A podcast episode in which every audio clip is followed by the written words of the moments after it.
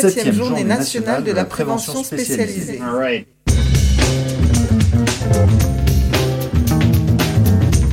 De l'utilité sociale de nos pratiques. Pour de nouvelles alliances éducatives de territoire. Septième journée nationale de la prévention éducative de territoire. Et sociale de nos pratiques. Pour de nouvelles alliances éducatives de territoire organisé par le Comité national des acteurs de la prévention. Créteil, le 28 et 29 avril 2016. Sur le trottoir d'à côté.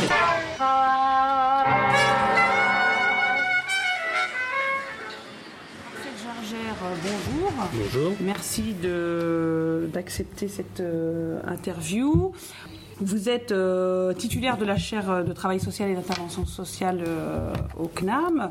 Euh, vous êtes membre du Conseil supérieur du travail social. Vous êtes également membre du Conseil scientifique de l'ANESM et président du Conseil scientifique de l'ONED. Vous êtes intervenu ce matin et l'intitulé de votre intervention, de votre communication, était la suivante les défis sociétaux actuels et leurs enjeux. Qu'est-ce que vous pouvez nous dire D'abord, je vous dis bonjour. Euh, ensuite, euh, euh, bon, disons que ce matin, la question de la prévention spécialisée a permis de revenir sur des aspects un peu historiques, puisque en fait, l'enjeu de la prévention spécialisée et du travail social en général, c'est de pouvoir accompagner des personnes qui sont dans des situations de rupture.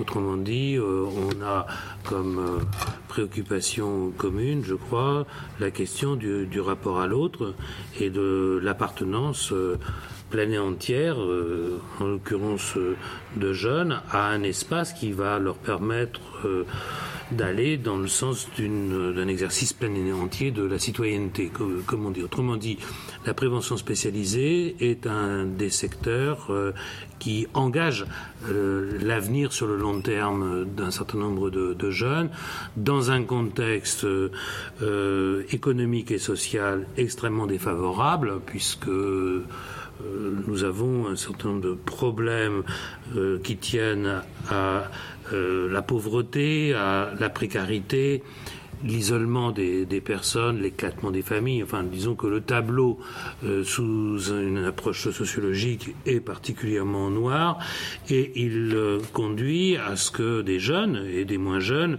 finissent par douter des fondements démocratiques de notre société, en disant derrière les grands principes qui sont à l'origine euh, de euh, la Révolution française et de la référence euh, qui reste encore très forte à la République, derrière ces grands principes, qu'en est-il dans les faits? Et euh, les professionnels de la prévention spécialisée sont de ce point de vue en première ligne, puisqu'ils sont face à des jeunes qui euh, doutent beaucoup. Euh, donc, alors, la question qui, se pose, c'est de savoir si il y a un changement très net entre la façon dont se poser la question de la prévention spécialisée après la Deuxième Guerre mondiale, où l'on parlait beaucoup de bandes de jeunes ou de bandes antisociales, hein, c'était le terme utilisé par quelqu'un comme euh, Henri Joubrel.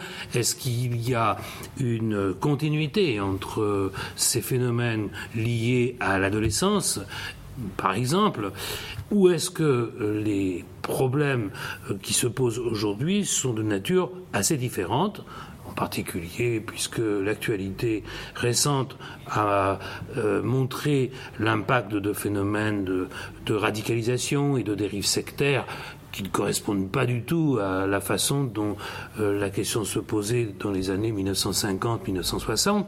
Donc, de quelle rupture euh, s'agit-il? Et, surtout, euh, la question qu'on est en droit de se poser, c'est de savoir si les travailleurs sociaux sont bien préparés. Je ne veux pas dire armés, parce qu'on ne veut pas mettre d'autres armes en face des Kalachnikovs, mais sont préparés à ces évolutions-là et qui parfois, d'ailleurs, justifient euh, euh, des inquiétudes, voire euh, un recul par rapport à la carrière même de travailleur social.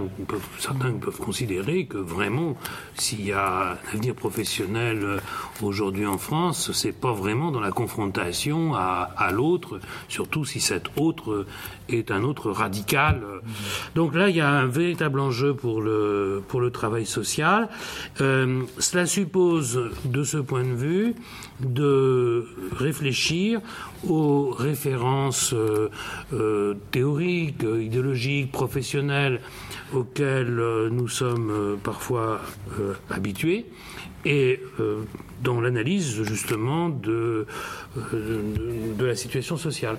et un, moi, il y a un point qui me semble tout à fait euh, important, c'est euh, la question de l'ampleur des problèmes psychopathologiques. je ne veux pas dire que ceux qui sont dans la radicalisation ont des problèmes, des problèmes psychiatriques, c'est quand même pas une bonne façon d'aborder la question, mais ce que je veux dire, c'est qu'il y a des phénomènes liés à des pertes de repères, des pertes de sens euh, dans lesquelles il y a un ensemble de facteurs qui vont jouer.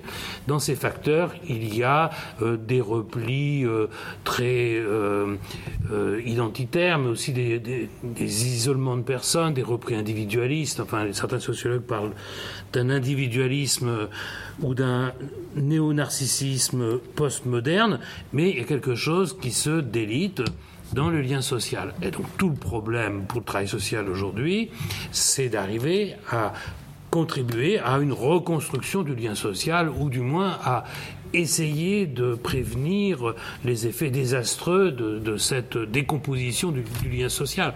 Donc c'est un, un, pari euh, pour l'avenir qui est extrêmement difficile euh, à tenir. Euh, voilà, moi ce que je peux dire aussi, c'est que la situation n'est pas très brillante. On peut se demander euh, ce qui va se passer dans 5 ans, dans 10 ans. Donc, euh, quelles, sont les grandes évolutions des, sociétés modernes? Et cela conditionne la question de l'avenir du travail social. C'est pourquoi, d'ailleurs, euh, je plaide beaucoup pour le développement de la recherche en travail social en disant nous avons des convictions, nous avons des certitudes, nous avons une littérature professionnelle extrêmement abondante, euh, des guides de toutes sortes, mais euh, aujourd'hui il y a des phénomènes que l'on ne comprend pas. Donc il faut pouvoir être euh, assez humble par rapport à ce, à ce défaut de compréhension. J'évoquais une expression euh, qui a été mise en avant notamment par euh, la Caisse nationale de solidarité pour l'autonomie qui parle de pédagogie du doute. C'est comment, comment il est possible de mieux comprendre les situations et mieux comprendre les parcours des jeunes tout en ayant une approche assez ouverte, mais euh, en essayant quand même de produire de la connaissance. Donc c'est un pari qui est extrêmement difficile. Anne-Marie Fauvet, qui est présidente du CNLAPS, euh, ajoute à cette analyse plutôt sociologique, la dimension, alors peut-être pas psychologique, mais elle, parle d'emprise euh, psychologique. elle développe en fait euh, l'idée que euh, ces jeunes-là, avant, que la radicalisation ne concerne pas forcément la, question de la religion en, soi, mais plutôt, comme vous le dites, une perte de sens et puis surtout l'emprise. C'est l'enjeu finalement euh, pour le travail social d'arriver à tenir compte euh, des dimensions individuelles, des ruptures de parcours singuliers, des bifurcations, des basculements qui sont le fait euh, d'individus euh, pour lesquels il y a certainement euh, plusieurs facteurs qui interviennent, parce que ces basculements n'interviennent pas toujours dans les mêmes quartiers, dans les mêmes milieux. il y a des choses qui ont à voir avec les phénomènes même liés, je l'évoquais tout à l'heure, de, l'adolescence. Il y a la question de prédateurs, il y a la question de de radicalisation à, connotation religieuse, etc. Donc le problème, c'est que euh, il est difficile de euh, croiser à la fois une approche très individualisée des parcours euh, et de pouvoir en même temps avoir une approche euh, sociologique ou socio-économique euh, qui fait référence euh, au contexte.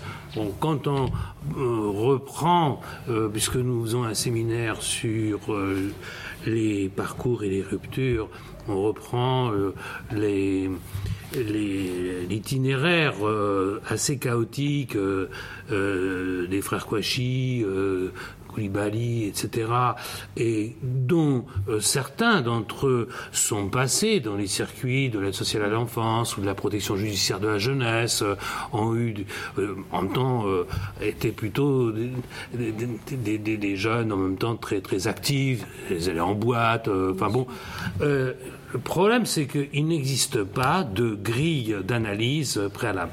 Mais il faut de ce fait articuler l'approche collective et l'approche individuelle. Si nous euh, développons uniquement l'approche en termes d'intervention sociale, d'intérêt collectif, sans intégrer ou sans parce qu'il y, a aussi des phénomènes euh, là je ne peux pas dire de mode mais enfin il y a des bon mais sans intégrer l'intervention sociale à la personne, comme on le dit, donc, euh, eh bien, on risque de, euh, de rater euh, quelque chose dans la compréhension de, de, ce qui se joue.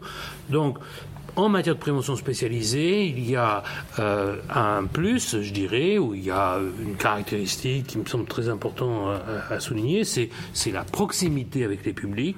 Que c'est ça la force de la prévention spécialisée. C'est par la présence sociale des travailleurs sociaux, des éducateurs, c'est cette, euh, cette présence.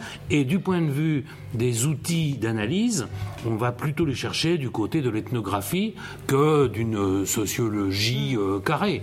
Euh, donc on va, on va, plutôt être dans une approche compréhensive, on va essayer de restituer la, la, complexité des situations et des, et des individus.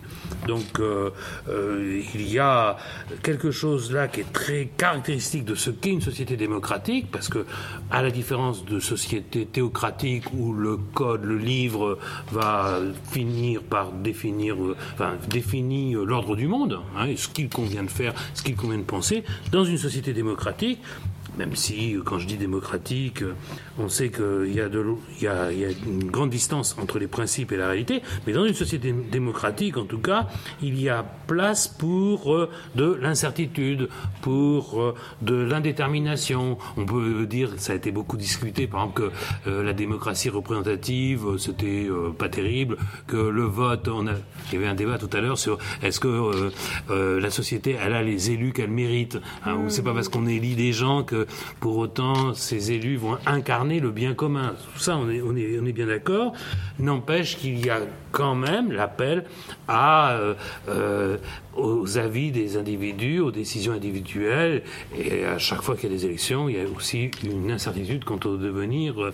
Donc cette incertitude dans le processus euh, électoral, on va le retrouver dans, dans la connaissance. Et je pense à notamment un auteur que j'ai pas cité ce matin, mais qui est un, sociologue qui s'appelle Lucien Carpic, euh, avec un K, qui a écrit L'économie des singularités, et il retient trois critères dans ce qu'est une société démocratique.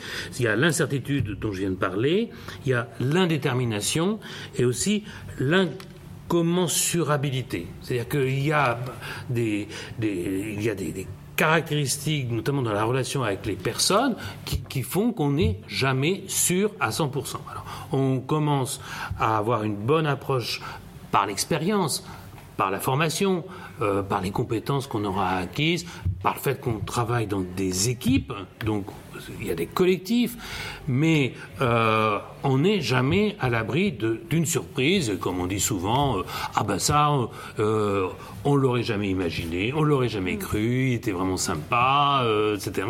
Et moi, dans ma carrière, ça m'est arrivé de me prendre une baffe, ça m'arrivera peut-être encore à, l'avenir, et sur le coup, il y a des effets de sidération. Si j'étais convaincu que le travail social était une science ou, un, ou une technique bien éprouvé, à ce moment-là, je pourrais dire oui, mais j'ai reçu la baffe parce que justement, j'avais pas eu la formation suffisante. Je, pense que c'est une erreur de penser comme ça, que euh, en fait, nous sommes exposés dans des situations complexes et c'est pour ça qu'il faut éviter la solitude. Donc là-dessus, moi je suis entièrement d'accord avec euh, la présidente du CNRPS. Oui, et puis ça rejoint la question de l'imprévu, vu. Oui. Alors du coup, vous qui êtes un spécialiste de l'évaluation, comment articuler parce que la question se pose aussi dans la par rapport à la hmm. spécificité de la prévention spécialisée, comment articuler cette dimension qui est pas forcément spécifique à, à l'action de la prévention spécialisée, mais qui est spécifique finalement à l'éducation et puis à toute forme d'éducation et d'interaction humaine. Il y a euh, plusieurs éléments. D'abord, la distinction a été faite par un intervenant entre efficacité et efficience. Donc déjà, on peut se dire que je vais apprécier les effets de notre action au vu euh, soit des intentions généreuses euh, que nous avons énoncées, donc là c'est le registre de l'efficacité, ou soit je vais apprécier les effets de notre action au vu des moyens dont on dispose, des postes d'éducateurs, etc. Là on est sur le registre de l'efficience. Donc il y a plusieurs façons d'aborder la question de l'évaluation. En plus il y a une évaluation qualitative qui est tout à fait euh, envisageable. Euh, et puis euh, également, ce qui est important, c'est que hum, l'évaluation que l'on va distinguer de la notion de contrôle, elle est l'occasion aussi pour les acteurs eux-mêmes de poser les critères à partir desquels ils considèrent que l'évaluation est pertinente. Autrement dit, nous allons évaluer notre action au vu de ce que nous avons dit préalablement, au vu d'un accord euh, euh, collectif, un accord en équipe, plutôt que de se faire évaluer par d'autres avec une grille qui va euh, avec des chiffres, des cotations, etc.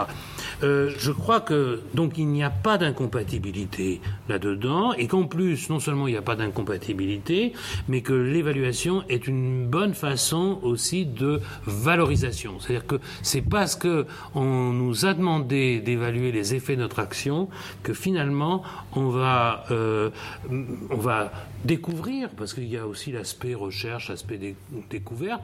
On peut découvrir des, aspects que nous n'avions pas euh, assez mis en avant ou que les autres, les élus, les financeurs, n'avaient pas tout à fait perçus. Donc je pense que c'est un bon investissement pour parler en termes économiques et que c'est une erreur de dire que pendant qu'on fait ça, on ne s'occupe pas des jeunes. C'est complètement euh, euh, faux dans la mesure où euh, cela fait partie de la professionnalisation. Il n'est pas possible d'être un professionnel si d'emblée on est absolument sûr de soi et on est dans l'autolégitimation. Alors si je travaille comme militant, comme bénévole dans une ONG, oui, je peux dire je suis convaincu de ça, euh, puis moi, les votes d'évaluation, je m'en fous. Euh, euh, c'est, on peut se sentir investi d'une mission quasiment transcendante, mais si je suis un professionnel, je dois être attentif dans la façon dont je vais observer les situations, observer des réalités. Je dois intégrer les contraintes qui sont les miennes, parce qu'il y a des contraintes. On n'est pas n'est pas qu'une bande de jeunes. Hein. Les professionnels ne fonctionnent pas comme ça. Donc il y a des contraintes.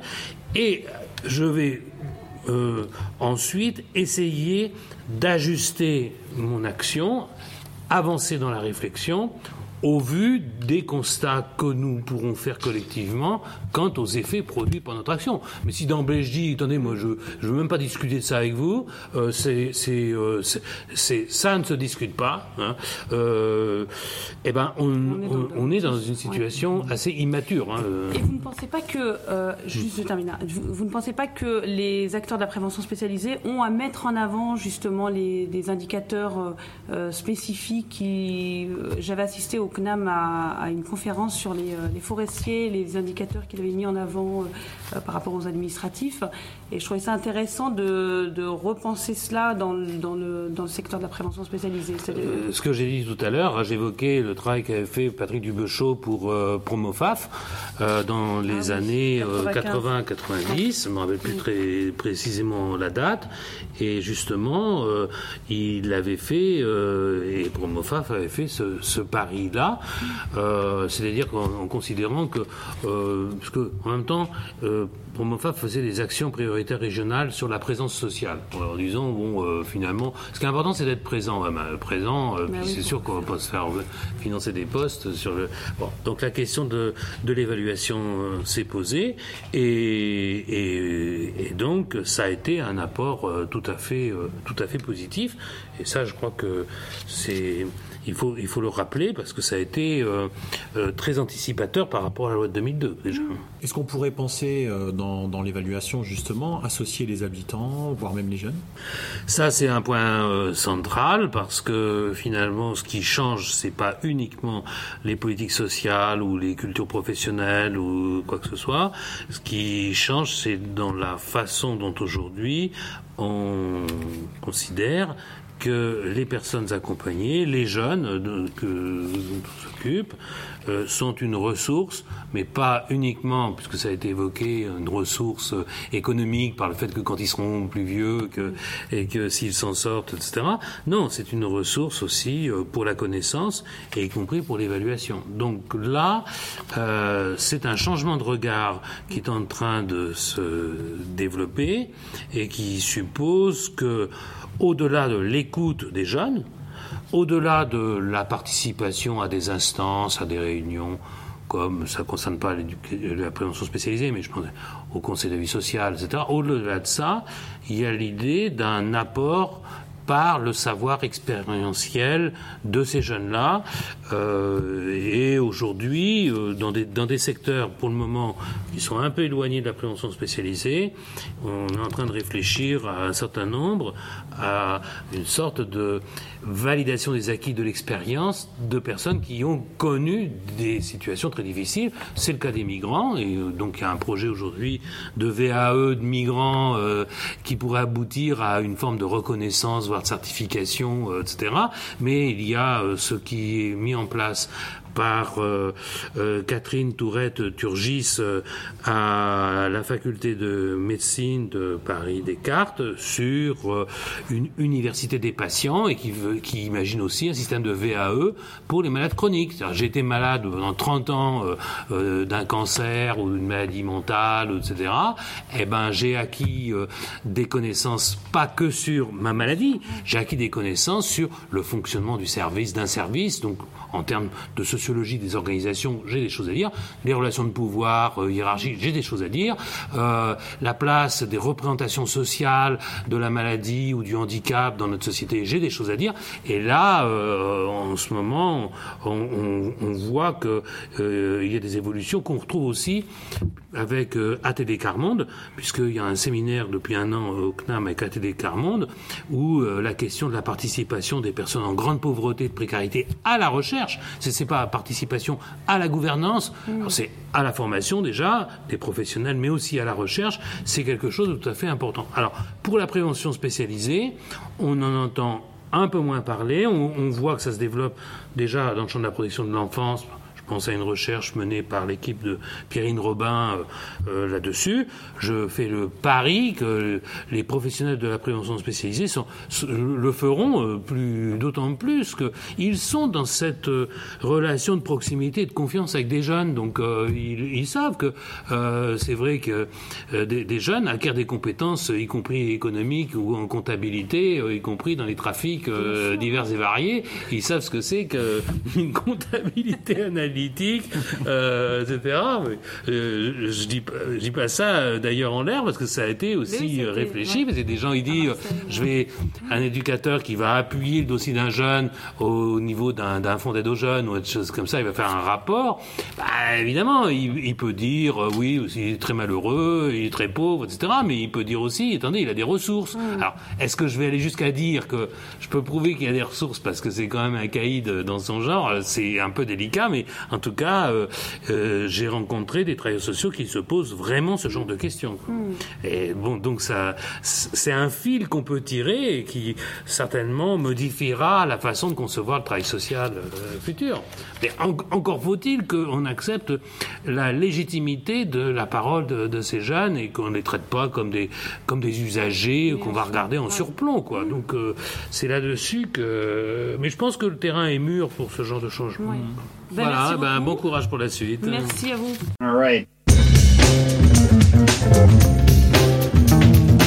Vous écoutez le trottoir d'à côté.